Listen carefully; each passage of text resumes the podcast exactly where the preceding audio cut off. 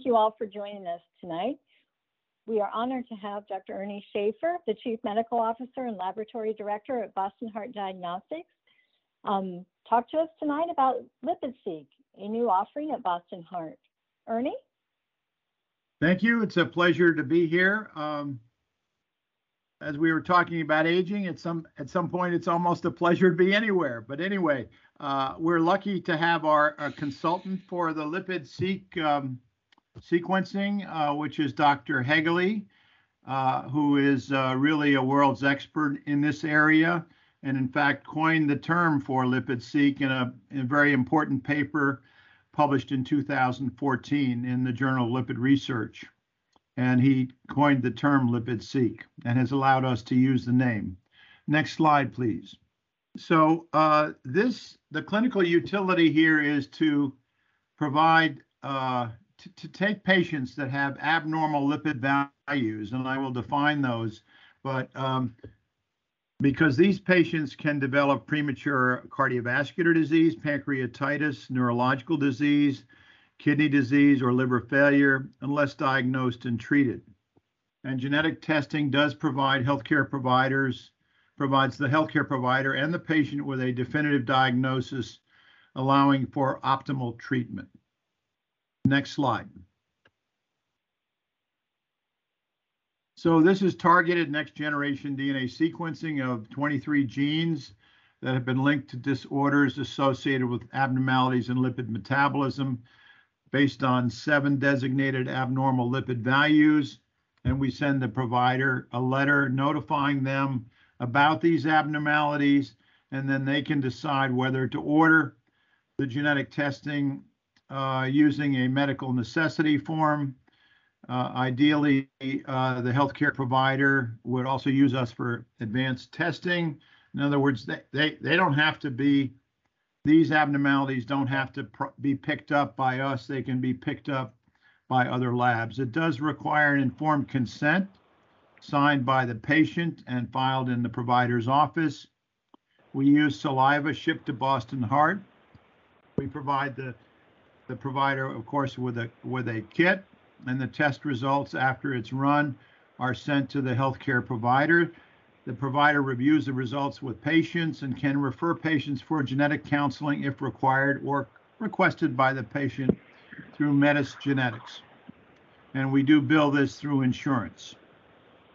If I could have the next slide. So obviously we start with abnormal lipid concentrations and we do uh, we recommend a pre-test clinical assessment ruling out secondary and ruling out secondary causes. Next slide. So what are the criteria we use? We use uh, having an LDL, a fasting LDL over 190, uh, or having a beta sitosterol level of over 10, or a cholestanol level, which we only report to providers if it's abnormal, of over 15, and you'll notice the units are in milligrams per liter, not in milligrams per deciliter like cholesterol, because the concentrations of steer of these other sterols are so much lower uh, than cholesterol is. Um, hypertriglyceridemia over 500, uh, HDL below 25 in men and below 30 in women, and having heart disease, premature heart disease, and very high HDL. Most of the time, high HDL is associated with benefit, but there are rare cases where a high HDL can be associated with increased risk if there have defects in, say, the uptake of cholesterol from HDL. And we've also come to learn that high HDL, in, uh, along with heavy alcohol intake, can also be a major problem. And then, of course, we have hypocholesterolemia. We've now used less than 10 because there are lots of patients now that have LDL cholesterols that are very low because they're on PCSK9 inhibitors. Uh, next slide.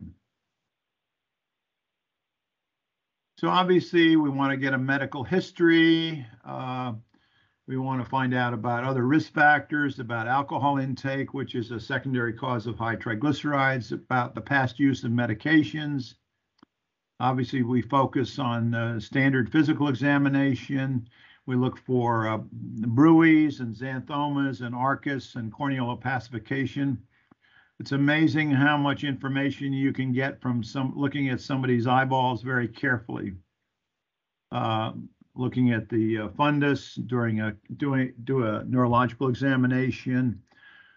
And we recommend a fasting lipid profile, ideally with a direct LDL, a small dense LDL, A1B, LP-A, an HDL map, a cholesterol balance test, uh, CBC, because some of these abnormalities are associated with um, anemia or other um, hematologic abnormalities, a comprehensive metabolic profile, and ideally CRP and an MPO. And of course, TSH is very important because uh, about 5 to 10% of patients with really high LDL can have hypothyroidism. And finally, um, uh, ideally, uh, an NMR lipomap, which really gives you uh, a good idea of the full spectrum of lipoproteins. It's probably the only way we can diagnose beta lipoproteinemia for you. It's which is associated with defects in ApoE. Uh, next slide. Um, the other thing to consider with high LDL is, of course, not just diet and hypothyroidism, but also anorexia, believe it or not, diuretics, cyclosporin, glucocorticoids, amiodarone, biliary obstruction, nephrotic syndrome, obesity are among the causes of high LDL. Some of the same things cause high triglycerides and low HDL. Uh, also, oral estrogens, protease inhibitors, retinoic acid, um, anabolic steroids. Um, one of the things that we saw in our study with low HDL was that some of the men that had really low HDLs were taking very high doses of testosterone.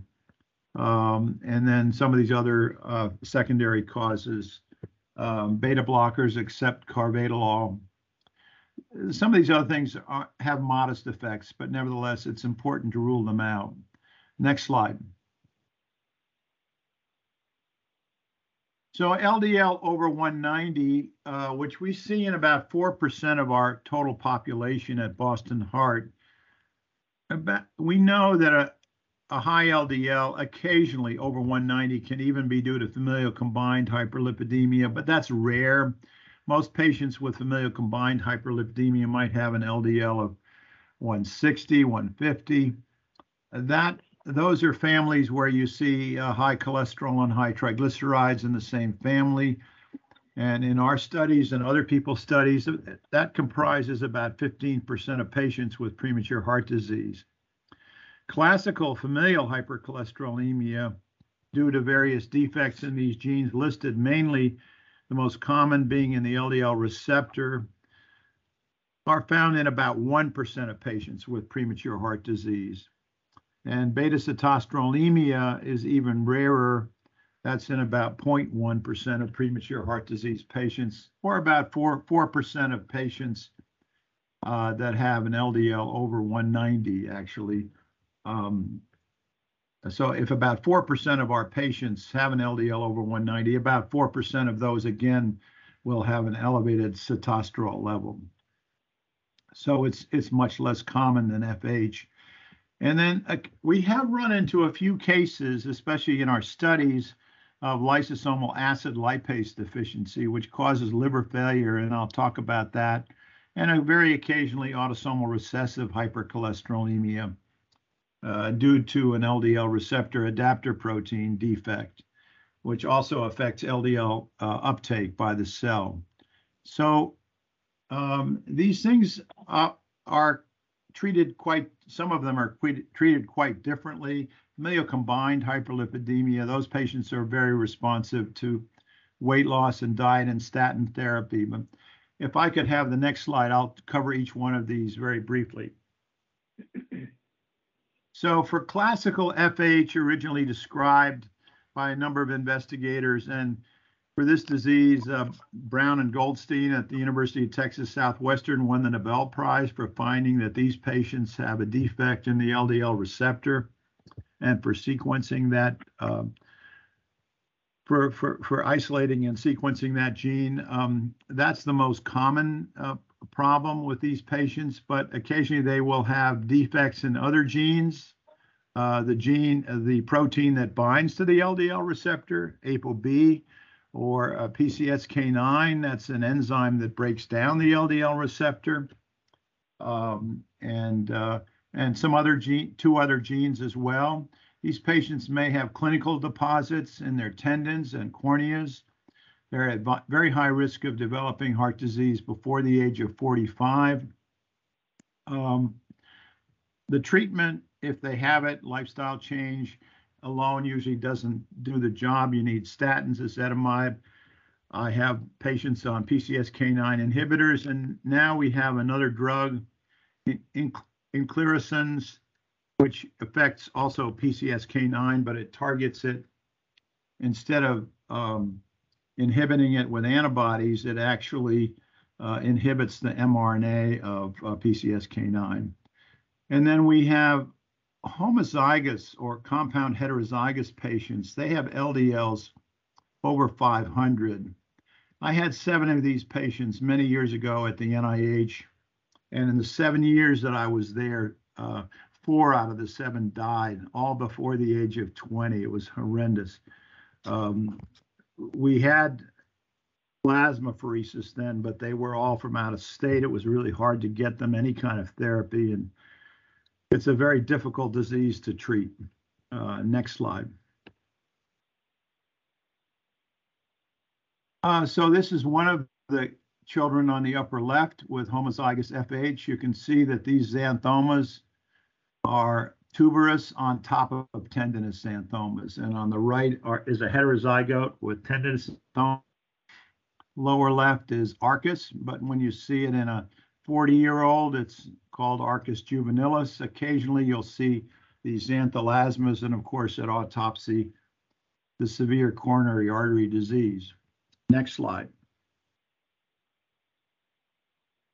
This is a patient who actually uh, subsequently also passed away. He, you could see for one year he got extensive uh, apheresis, uh, but then he he lived in West Virginia. He decided didn't want to have it anymore. Became a teenager. Ended up getting a combined heart liver transplant by Tom Starzl after he had moved to the University of Pittsburgh from Colorado but subsequently died of, of his heart disease at the age of 19. It's, it was horrendous. This kid had an LDL that was over a thousand, and it was really hard to treat him. But you could see that over one year, when he was pretty religious about getting his um, pheresis therapy, you could see the regression in his xanthomas from top to the bottom panels.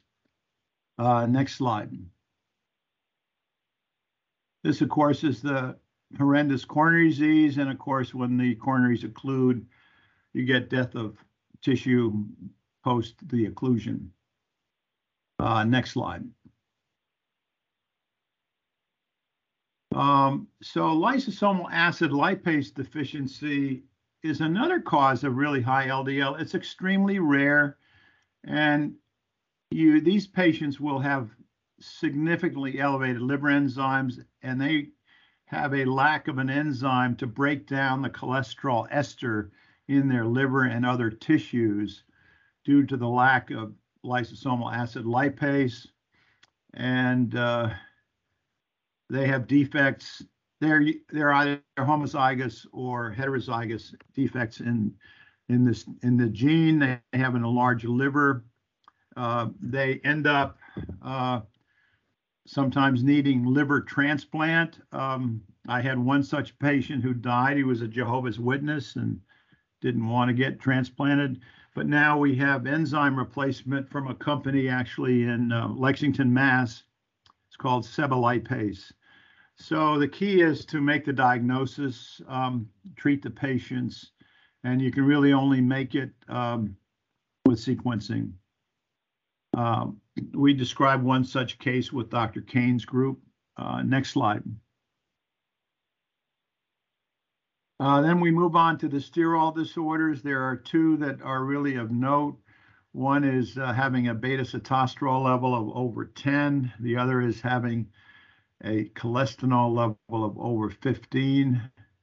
Uh, beta sitosterolemia is due to uh, two genes uh, in the um, ABCG5 G8 complex that that uh, affect cholesterol absorption, uh, and CYP27A 27A1 is is involved. That's the gene or the, that codes for the enzyme that uh, produces bile acids. So especially chenodeoxycholate is not produced if you have a defect.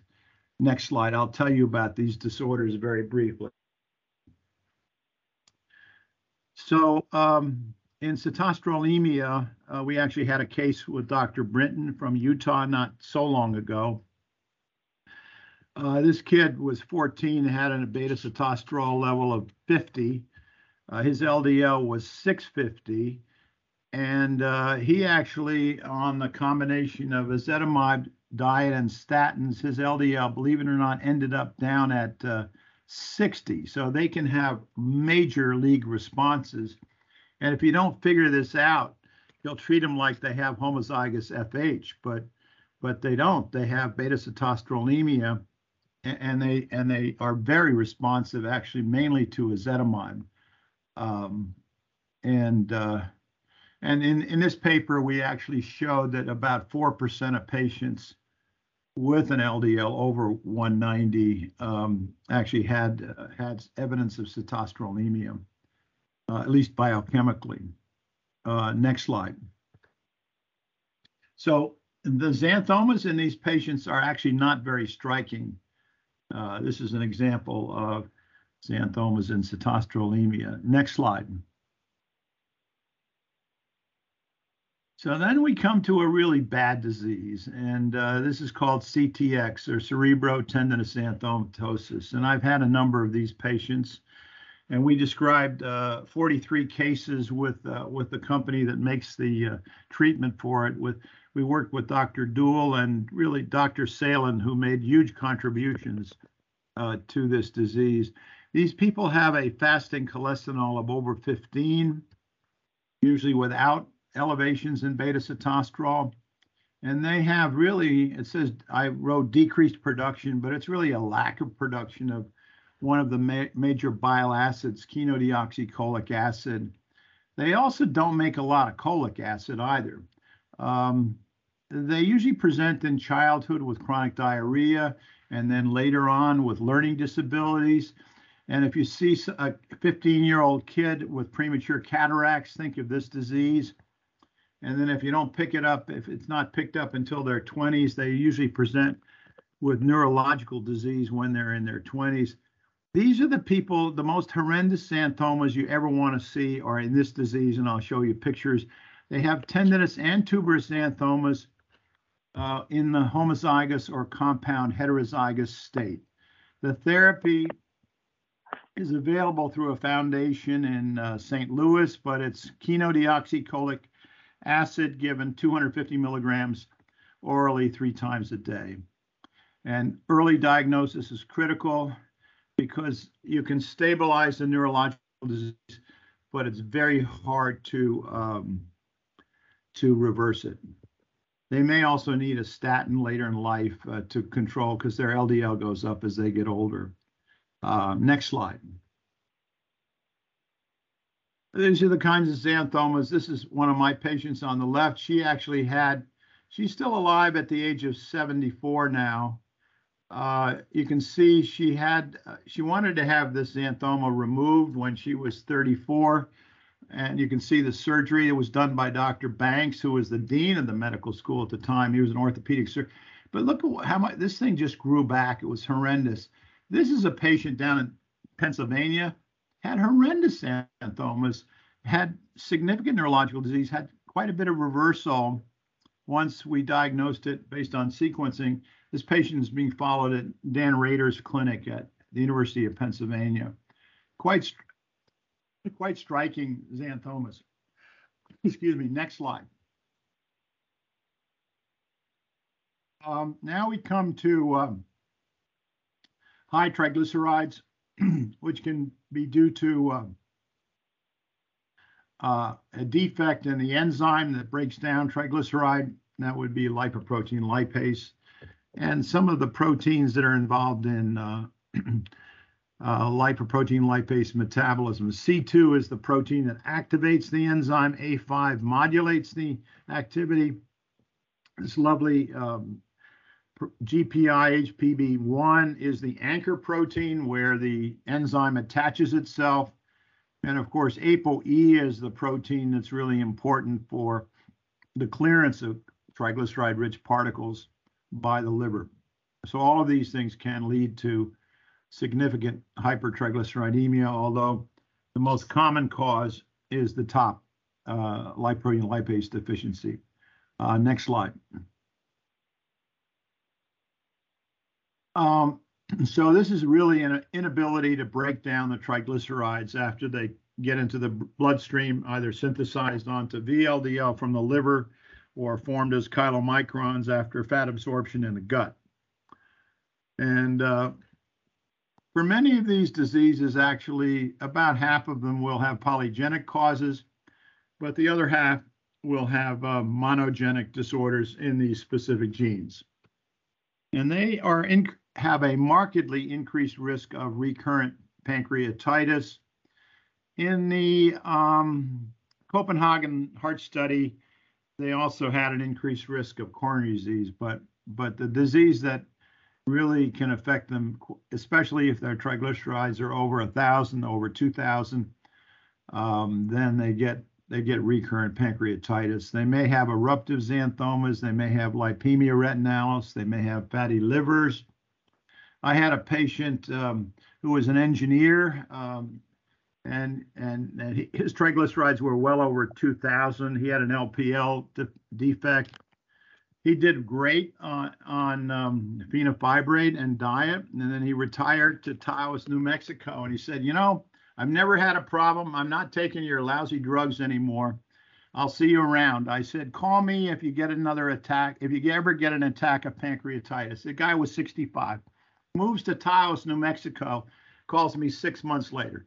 I had my first attack. I'm going to go back on fenofibrate. So, so it, it, prevention does pay off. Fortunately, he did fine. Uh, has done fine. But I like to use uh, micronized fenofibrate, 200 milligrams per day, omega-3 fatty acids.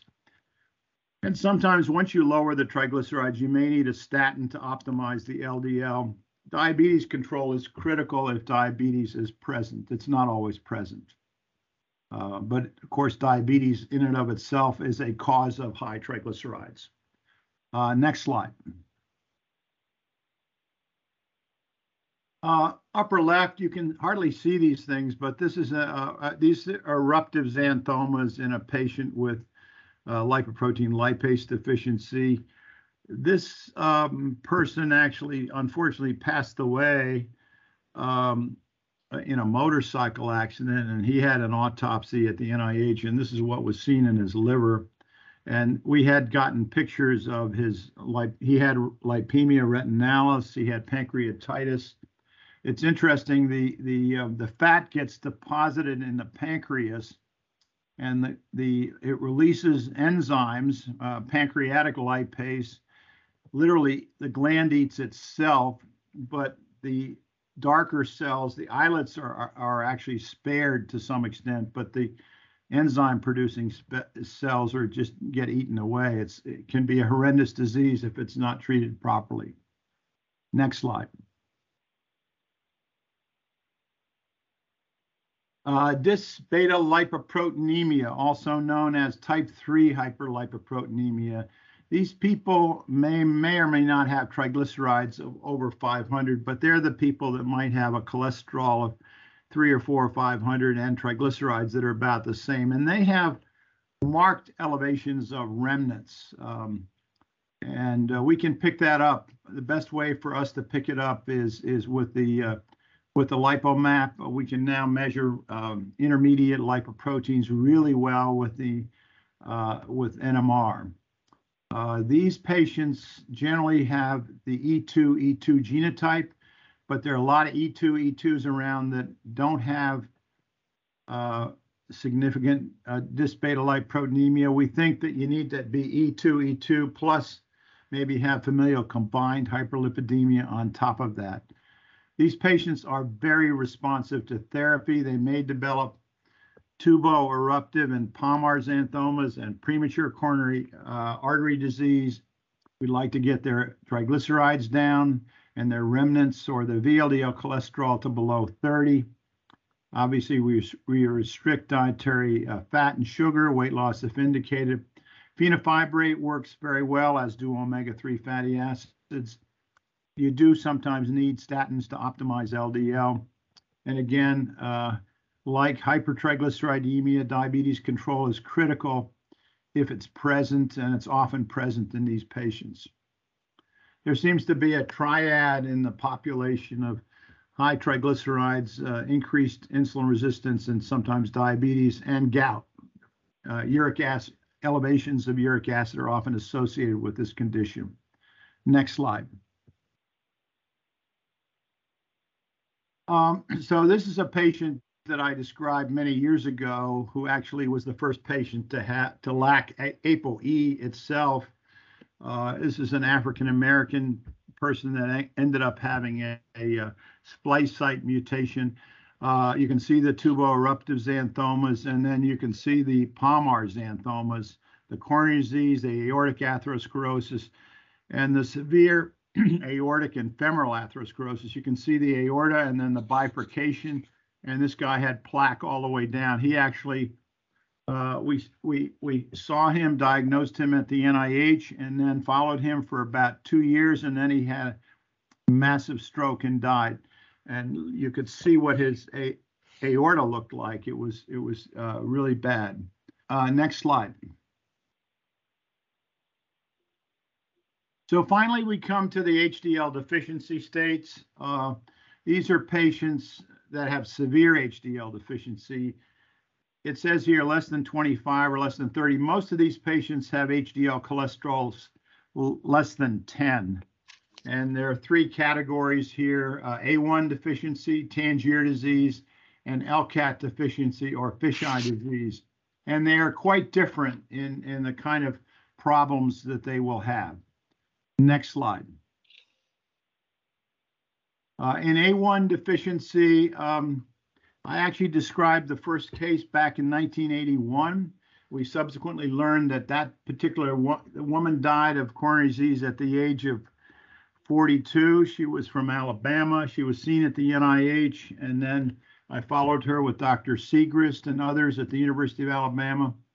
And we worked up her whole family, and we subsequently realized that she had a complete deletion of the entire A1C3A4 gene complex. So these patients, as I said, have a fasting HDL of less than one. And if you measure, you have to measure their A1 levels. They're usually undetectable defects in the A1 gene. Um, and then they have planar or tubo-eruptive xanthomas. They will have mild corneal opacification. But to see that, you really need to do a slit lamp examination. They'll get premature CVD, uh, and especially homozygous or compound heterozygous variants. So what do we do? We don't really have any good way to raise their HDL. So the treatment of choice in my book is just to treat all their other risk factors and to get a statin and to optimize their LDL to less than 50. And we reviewed, uh, we did a lot of studies um, that we, we, we assessed over 250,000 people in our population. Uh, and we um, uh, looked at uh, quite a, we sequenced about 400 of these patients in this paper here uh, and delineated different disorders of HDL deficiency. Next slide, with Dr. Hegele's help. Uh, this was the case that I described. Uh, this was a case I actually described with Dr. Santos. This guy was a truck driver that had no A1. And we know that xanthomas occur at sites of friction this guy was a truck driver, so he was sitting on his rear end all the time, and we think that's one of the reasons he developed these horrendous xanthomas. But if you look carefully, he had atypical Arcus, and he actually also had cholesterol deposition in in uh, in the creases uh, of his hands and, and his wrist actually, and had uh, cholesterol deposition in macrophages. Next slide. Uh, he's actually still alive in his late 40s, uh, and his LDL is really well controlled with statin therapy.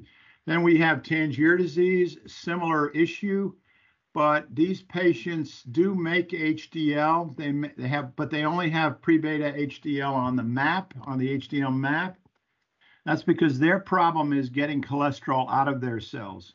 The A1 deficient patients can't make the HDL. These patients can't get any cholesterol on their HDL. So they get heart disease. They also can get um, uh, they get mild corneal opacification, but they have um, a lot of cholesterol deposition in their liver and their spleen. They can get peripheral neuropathy. They can get low grade anemia, they get premature heart disease. And again, the therapy is to optimize their LDL. Next slide. Uh, and then finally, LCAT deficiency. Uh, there are a couple of varieties of that, but these people their problem is they make HDL. Uh, they they can get the cholesterol out of the cells onto HDL, so they they have pre-beta, and then they can they get cholesterol on, so they'll have alpha four, but they can't they can't make any bigger particles because they can't esterify their cholesterol. They can't add a fatty acid to it, and the problem that they get is they get kidney failure over time because these abnormal particles, and these particles in HDL are not only abnormal, they have abnormal LDL particles as well. And it seems to really muck up the uh, the the kidney the kidneys. And so over time they end up with renal insufficiency, and I, either you treat them with dialysis or or or transplant, because it takes usually 30 or 40 years for them to develop the problem. Uh, obviously, we want to optimize all, any other risk factors for kidney disease like uh, hypertension or diabetes that they may or may not have. So that's LCAT deficiency. So you can see these low HDL states um, present in a lot of different ways. These are the patients, you can see them from across the room because they will have marked corneal opacification and they will have low grade anemia. Next slide. An, a variant of this disease is uh, where they can only uh, have a defect, believe it or not, in esterifying the cholesterol on HDL. So they have normal LDL and they actually get premature heart disease. They don't get kidney disease, which would indicate that it's the lack of cholesterol esterification on LDL that causes the kidney problems. And those patients get premature heart disease, so you need to optimize their LDL. Uh, next slide.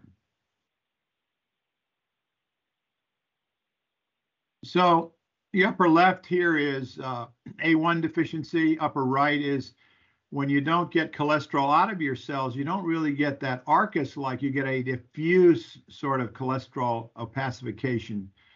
Lower left is what you see in LCAT deficiency. You can really, you don't really need to uh, look very carefully. You, the minute you see a patient like this, you know what they have. And then lower right, of course, is the ARCUS that you get with familial hypercholesterolemia. Anyway, if we could go to the next slide. We also have finally a disease that um, that's rare, but we have seen it. Uh, up in Canada, uh, Dr. Breckenridge reported hepatic lipase deficient patients. We've studied some of them with the group up in Canada.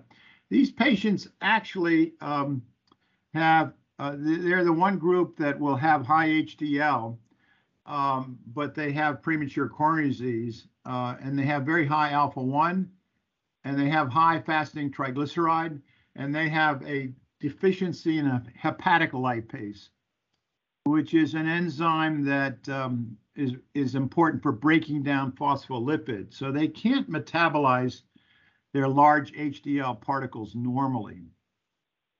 Then there's another group of patients uh, that has a very high HDL and premature heart disease. those patients have a defect in scavenger receptor B1 deficiency.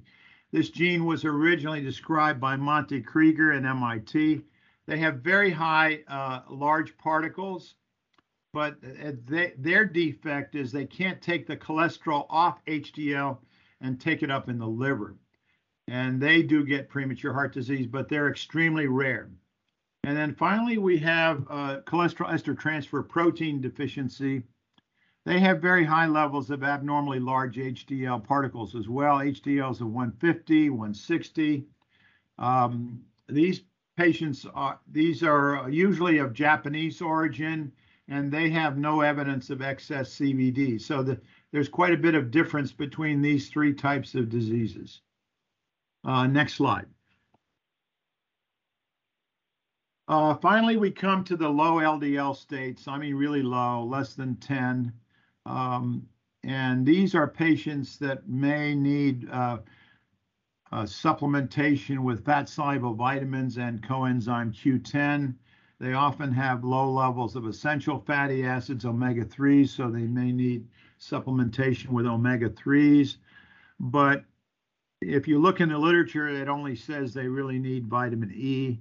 Uh, I'm I I believe they they need more than just vitamin E, um, and there are patients that have very low ApoB, and then there are patients that have no ApoB, and I'll show you what the difference is between them. Next slide. Uh, these are patients that have no ApoB. They have A beta lipoproteinemia they also have very low triglycerides, undetectable ApoB. They also have very low levels of all of the fat soluble vitamins.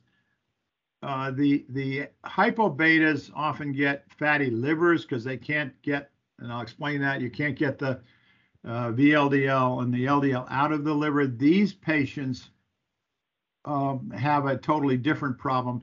They can't uh, get they can't really absorb things very well. They have a defect in microsomal transfer protein. They have anemia, abnormal red cells, fat malabsorption. These patients, you have to be very aggressive with uh, with therapy, especially high dose vitamin E to prevent the neurological disease that they get. Uh, next slide. So the defect in hypobeta is apo. There are defects in apoB that instead of causing high LDL, they cause very low LDL because they're truncated forms of ApoB, usually an ApoB of molecular weight. Normal ApoB has a molecular weight of 550,000. These are people that only have ApoB molecular weight of like 60,000. So they're totally truncated. And A beta lipoproteinemia defect in microsomal triglyceride transfer protein. So they can't export triglyceride out of their liver or their uh, intestine. Next slide. Here you can see in A beta lipoproteinemia, you get abnormal red cells. Uh, you can see on the upper left and right, you get you get fat in the intestinal epithelium, and you get atypical retinitis pigmentosa. And so, if you have a patient with retinitis pigmentosa, and their LDL is essentially undetectable, this is the disease that they have. And treating them with fat soluble vitamins is, is very beneficial. Um, next slide. So I've covered a lot of ground in a short time, and it's very hard to digest all of this stuff, but I'm happy to share these slides with you and to provide you with much more material.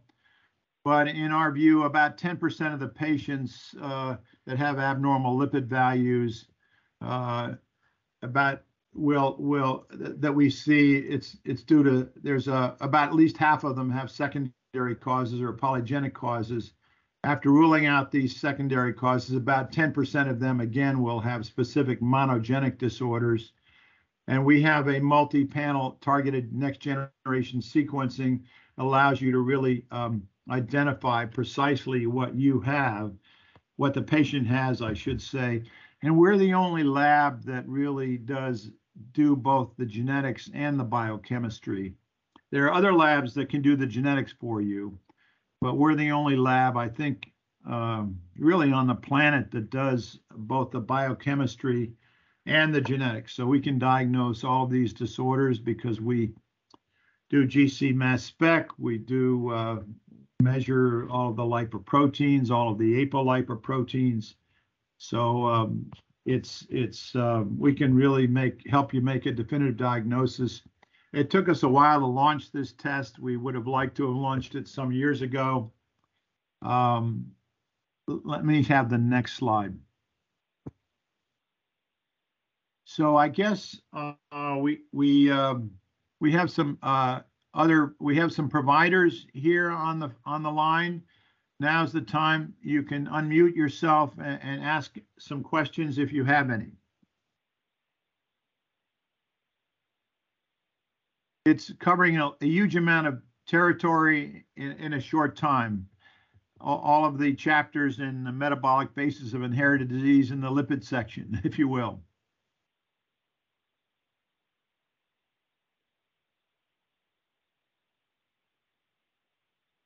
So uh, I guess we have Dr. Stein on the line. We have Dr. Dahl. Uh, we have other people. Do you guys have any questions? Um, I just have a, this is Tara Dahl. I just had a question about, am I able to order this without the, the uh, reflexive components? Like you said, if the LDL is over 190, you know, it could be a reflex. Can I just decide I want to order it because I might have a patient I'm treating, so those reflexes won't happen. Um, the LDL won't be over 190. Um, is there like a, a price that's for all of these, or how does how does that work logistically? Yeah, there is there is one price, but we we we tend to we bill this to insurance, Okay. and you have to. I mean, let's say the patient has an LDL of 110 now, but they're on a statin and ezetimibe, and the LDL was over 190 in the past, and you want to know what the defect is. As long as you fill out a medical necessity form okay. indicating that in the past the patient had had these made these criteria, and this is important for family considerations. Sure. I mean, uh, Amit Khera had a very nice paper in JACC some years ago where the, he looked at uh, patients with premature coronary disease that had LDLs over 190, and only a fairly small percentage of them had defects. They only looked at three genes. They looked at um, LDL receptor, they looked at ApoB, and they looked at PCSK9 in that paper. But the people that had a monogenic lipid disorder had three times the risk of the people that did not have that. Uh, and what I didn't mention, Tara, is that we also uh, we have a new gene pa- uh, we have a new polygenic risk score panel, but in this panel, Dr. Geller or uh, Andrew Geller, we do we do look at the same variants to generate a polygenic score for these things as well, thanks to the work of Dr. Hegele.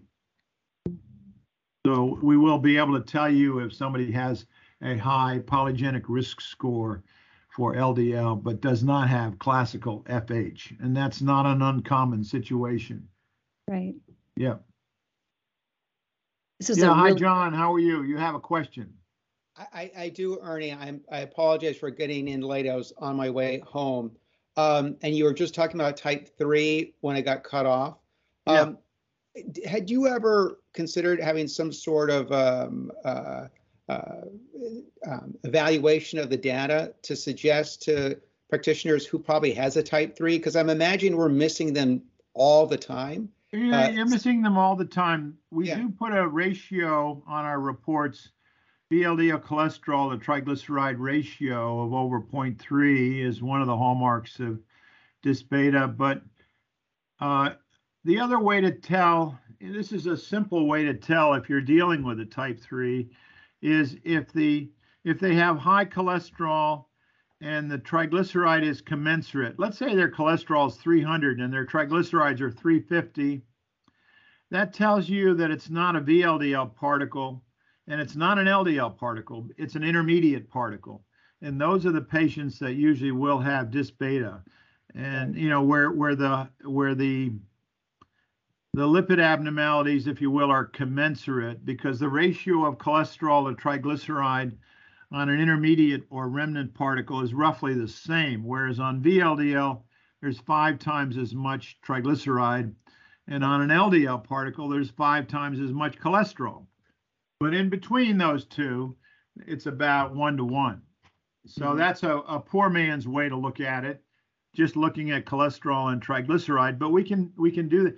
We we've now just offered um, NMR, so we can we can measure VLDL, IDL, LDL, cholesterol, and ApoB for you, and we can tell you exactly uh, what the particle elevation is.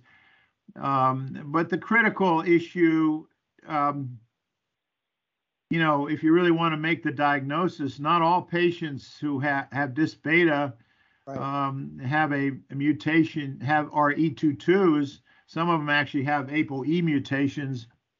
We recently picked up one of those with Dr. Tedder, um, and, and we have to report it. His fellow has, I have to put it together for, for Dr. Tedder. Yeah. So just looking at all the formulas, and Dr. Schneiderman always talks about how it's such an easy thing to do, but I've not found an easy formula to go through. And I, when I'll do all the permutations as far as nanomoles per liter to milligrams per deciliter, at the end of the day, I get a headache. And I'm doing kind of what you say. It's like, well, the trigs are high, the total cholesterol is high. They're probably not clearing the way they ought to. It's probably that. But I always thought it'd be interesting since you have such great data, um, you could be flagging these folks for us potentially. Yeah, well, we you can do ApoE genotyping with us, and you can measure lipids with us, and now you can do NMR with us. Um, you know, not just NMR for LDL particle number and HDL particle number, but NMR. Uh, we we we've just launched um, with with Bruker. We've just launched this whole platform called the LipoMap. If you haven't seen it, John, we'll be happy to send it to you. And that, that will give you a definitive diagnosis of dysbeta Thank you. because they'll have high levels of intermediate density lipoprotein. Mhm. IDL, yeah. Right. So I think, uh, I think we're done for this evening. Um, unless anybody else has any other questions, I want to thank all of you for attending. And I'm always uh, available to talk to people uh, by email or by cell phone about these conditions, or if you order this testing, how we can help you. Uh, this is really designed for the um, unusual patients that you have in your practice, unusual in terms of lipid disorders, to help you define exactly what's going on with them. So thank you all very much.